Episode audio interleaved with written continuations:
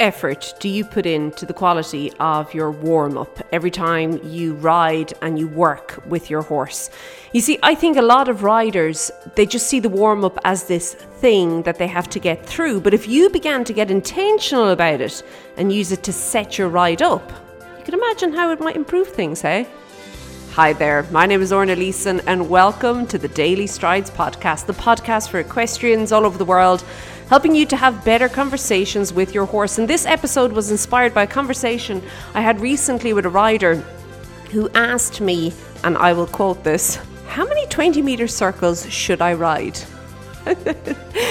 okay. well, what do you want to achieve? And she's like, I don't know, I just want to ride. So I'm, I'm curious. And she followed it on with, how many diagonals should I ride? And of course, diagonals being across the long diagonal or the short diagonal of the arena.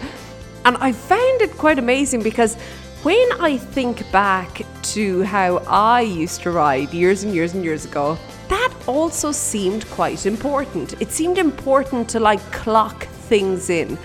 But as we obviously learn and grow and expand, and as I know now, what I didn't know then, okay, I realised that it does not matter how many 20 metre circles you're riding or how many diagonals you're riding. What's important is the intention behind them. And I think that if you could get intentional with your warm up rather than seeing it as being 10, 15, 20 minutes, however long you want to warm up for and whatever you're going to be doing, rather as seeing it as just something you have to clock in and get done if you used it to actually set up the ride, to set the tone for the conversation, it's going to change everything for you and your horse. So, first and foremost, I believe that each ride, and I'm using the word ride here, you know, I always use the word ride, and you can, it's interchangeable with lunging session, groundwork session, long line session, whatever it is you're doing with your horse, whatever interaction you're going to have. When I say ride, put that word in there. okay? I'm not talking just about riding here, okay?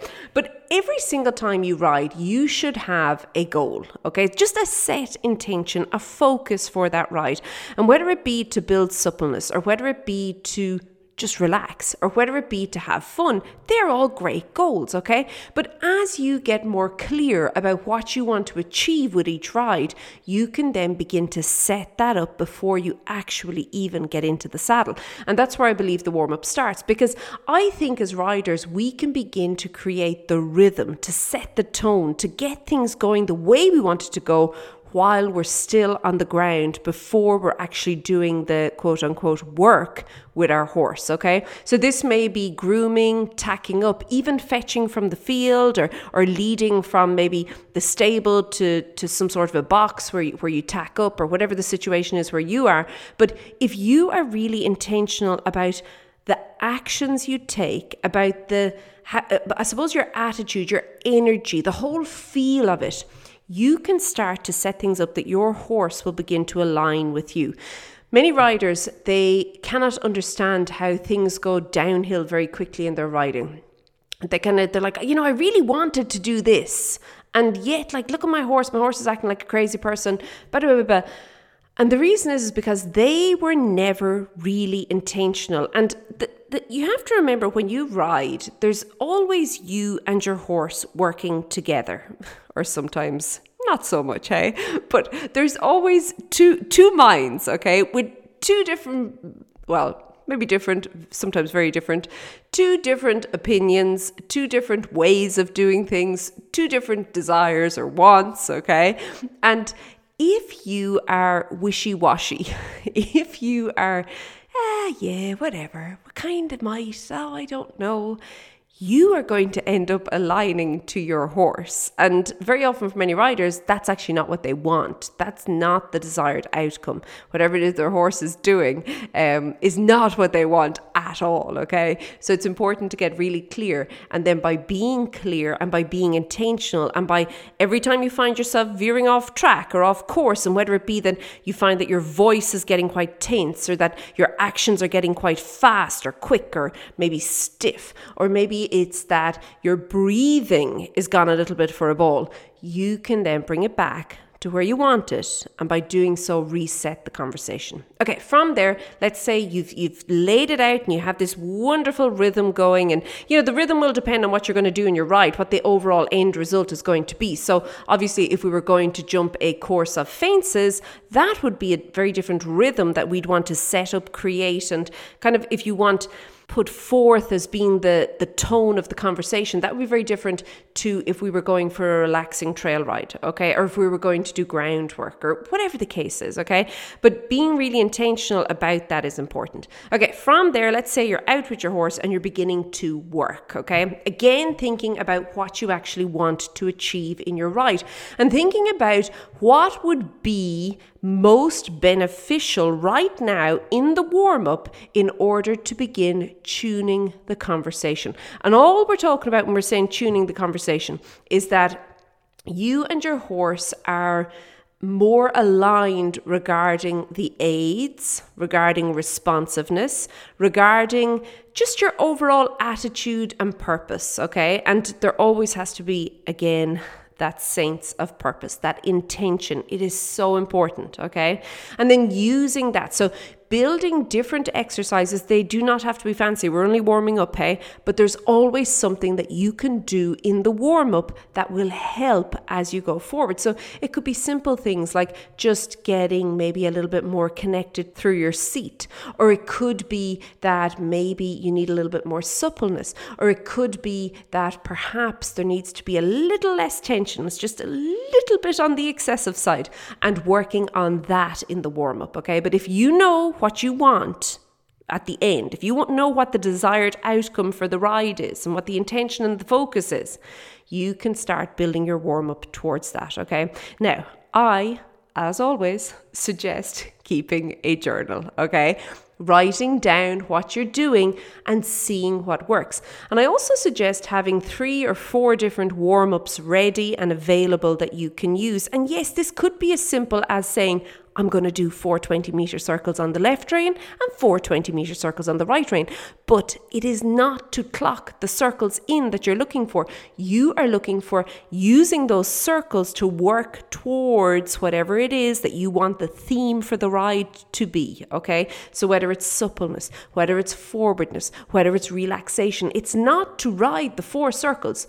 Anybody can ride four circles on a horse. Anybody, anybody, okay? Not magic. It's the intention behind the circle, okay? Or you could say to yourself, the first two I'm going to focus on this. The second two, I'm going to focus on that. And then I'm going to swap rein and I'm going to go back again. I'm going to work on it again. And maybe I could even do another four circles if I really wanted to. Hey, who cares? I can do what I want, but I know that I'm not just working the legs off my horse, that whatever it is I'm doing has a reason behind it. Okay, there is an intention for it. And then writing all of that down. And why I like having a couple of different warm ups is that your horse will actually begin to tune in to you when you begin to use something that has a little bit of, if you want, consistency to it, okay? Something that your horse can almost expect the next thing to happen. Okay, now I'm not saying we want to build anticipation in our horse. That often is not such a great thing with horses, okay? But you do want it that you can actually let your horse almost slip into this routine that your horse then understands what's coming up and it allows them in their mind to become focused on what's going to happen. So I would suggest maybe warming up differently if you were going for maybe a nice hack or a trail that would look different to if I was going jumping. And again, if I was going to do flat work or dressage, that would look different than if I was going to do some lunging. Okay, so you have all these different warm ups, not all of them, three or four, okay, but that you can use. And what's really nice is then when you or your horse find yourself in a situation where you're not feeling as confident or as relaxed or as sure of yourselves, okay? So maybe you're at a different yard. Maybe you're at a competition, okay? Maybe you're at some fun clinic. when you tap into one of these warm ups that you know is what you and your horse can use consistently to get a pretty good kind of a, a stable foundation for whatever it is you're going to work on later, you and your horse, that just that warm up, just that routine, just that familiarity can allow you and your horse to set into it and to actually get a better quality work done in the long run. Okay, so my challenge for you this week is to begin thinking about your warm up. Begin thinking about it before you get into the saddle. Begin thinking about it when you're on the ground.